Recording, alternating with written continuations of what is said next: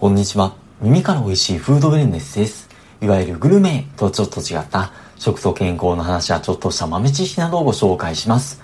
さて、今回はじゃがいもにまつわる話なんですけども、ちょっと違った切り口と言いますか、というのも以前にケロさんからコメントをいただいていまして、ケロさんも僕も Voicy の中でやっぱり地理が好きっていう、代々木ゼミナールの地理の先生の宮地修作さんっていう方がされてるチャンネルがあるんですけども、二人ともそのチャンネルのファンだっていうことで、それに関連して、地理とフードみたいな配信をこのチャンネルでもできればいいんじゃないかっていうふうなご提案をいただいていました。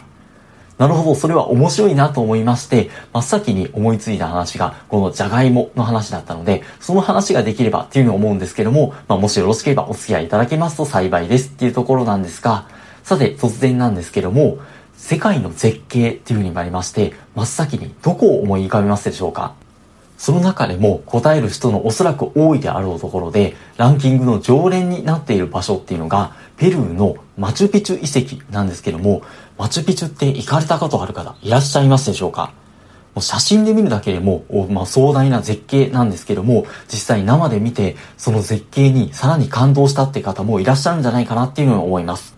マチュピチュは15世紀半ばに築かれたとも言われる標高約2400メートルの山中にあるインカ帝国の別名空中都市とも言われるところではあるんですけれども、壮大な絶景はさることながら、やはり疑問に思うのは、どうしてこんな標高の高いところに、こんな昔の時代に都市遺跡って呼ばれるような、こんな遺跡を作ることができたんだろうか。そして、フードウェルネスの観点から言っても、そもそもこの時代の人、こんな標高の高いところで、一体何を食べていたんだろうっていうのは非常に不思議に思うところでもあります。さて、ここで、地球一周365日世界遺産絶景の旅っていう1日1ページ世界遺産が紹介されている本が今手元にあるんですけれども、そこのマチュピチュの説明一部抜粋しますと、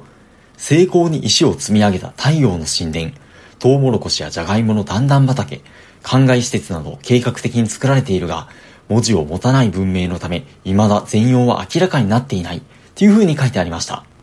確かに全容はわからないとこなんですけども、マチュピチュの写真改めて見返してみると、確かに山の斜面がこう段々みたいな段々畑みたいになっていて、そこにトウモロコシやジャガイモが植えられていたっていう風な話みたいです。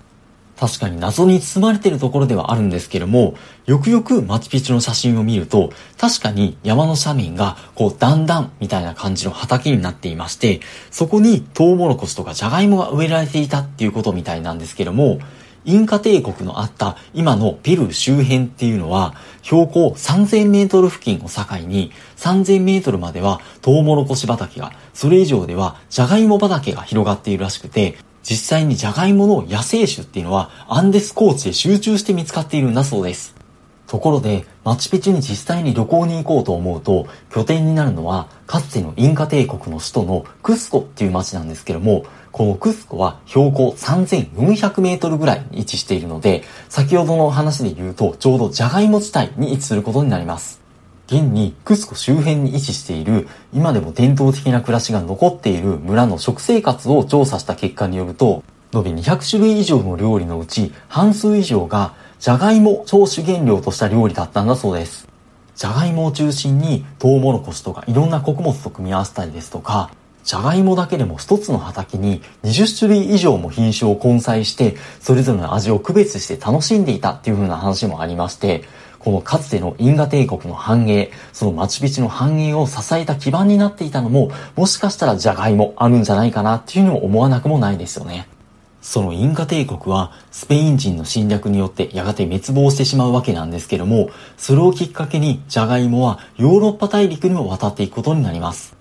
とは言っても、ヨーロッパでジャガイモすぐに広まっていったっていうわけではなくて、というのもジャガイモってソラニンっていう毒性物質が含まれているので、食べ物としてなかなか認知されにくかったっていうのですとか、例えばフランスではジャガイモは聖書に記述がないっていう理由で食べ物として扱われなかったですとか、イギリスでは人の食べ物は小麦で作られたパンダっていう考えに固執していたので、なかなかジャガイモが受け入れられなかったっていう背景もあるみたいです。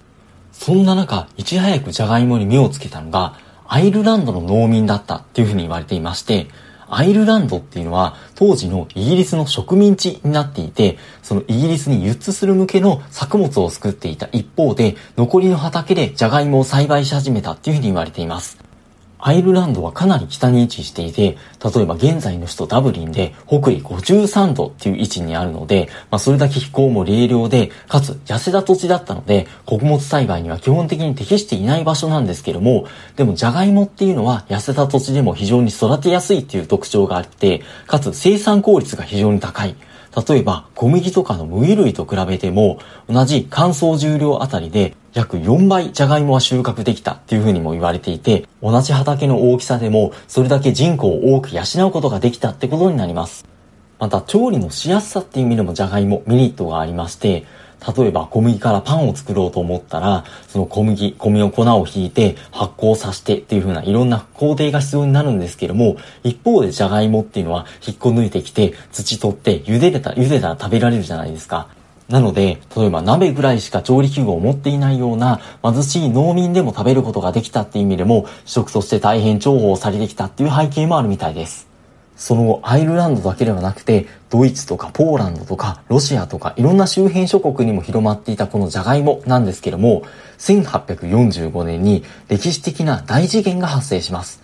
それが、ジャガイモ飢饉と呼ばれるもので、ジャガイモペストと呼ばれるジャガイモに疫病が発生をしまして、発祥はベルギーだったらしいんですけども、瞬く間に先ほどのアイルランドにも上陸して、国中のジャガイモが枯れてしまったんだそうです。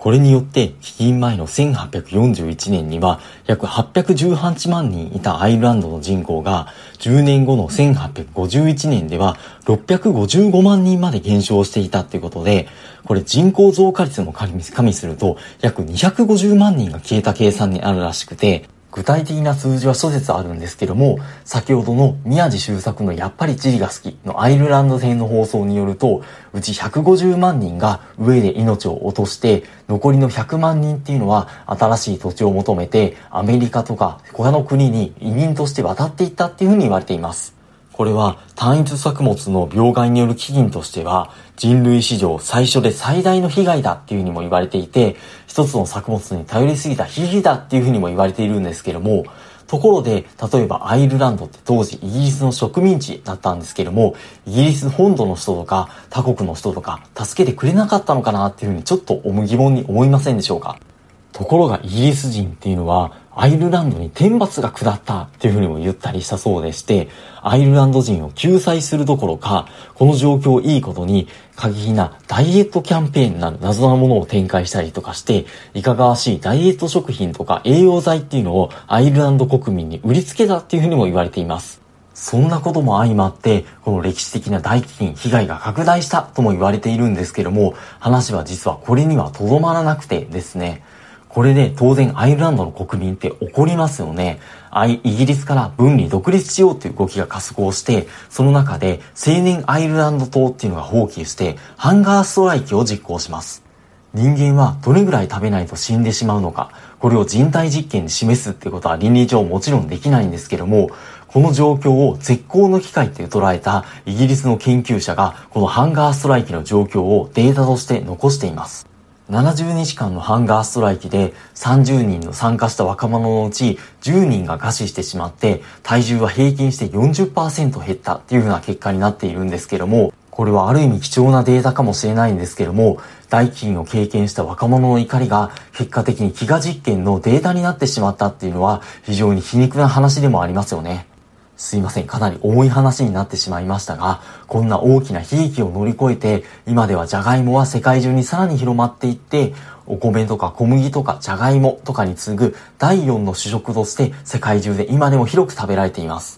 じゃがいもは痩せた土地でも栽培がしやすいっていうのに加えて、栄養っていう観点でも他の主食と比べて野菜の性質、例えばカリウムとかビタミン B1、ビタミン C、そして食物繊維も豊富に含まれていて、例えばじゃがいもプラス1品何かを加えるだけでも、そこそこ栄養バランスの取れた食事になるっていう観点でも、世界中の庶民の味方としていろんなじゃがいも料理として食べられていて、日本人にとっても主食ではないにしろ馴染みのあるこのじゃがいもっていうのをインカ文明に思いを馳せながら、日頃食べ物が食べられることに感謝をしながら、まあ、食されてみてはいかがでしょうか。ということで、地理目線かわかりませんけれども、佐々木聡のデータ栄養学のおすすめですとか、宮地修作のやっぱり地理が好き、アイルランド編などを参考にご紹介しました。素敵なフード連財布をお過ごしください。本日はありがとうございました。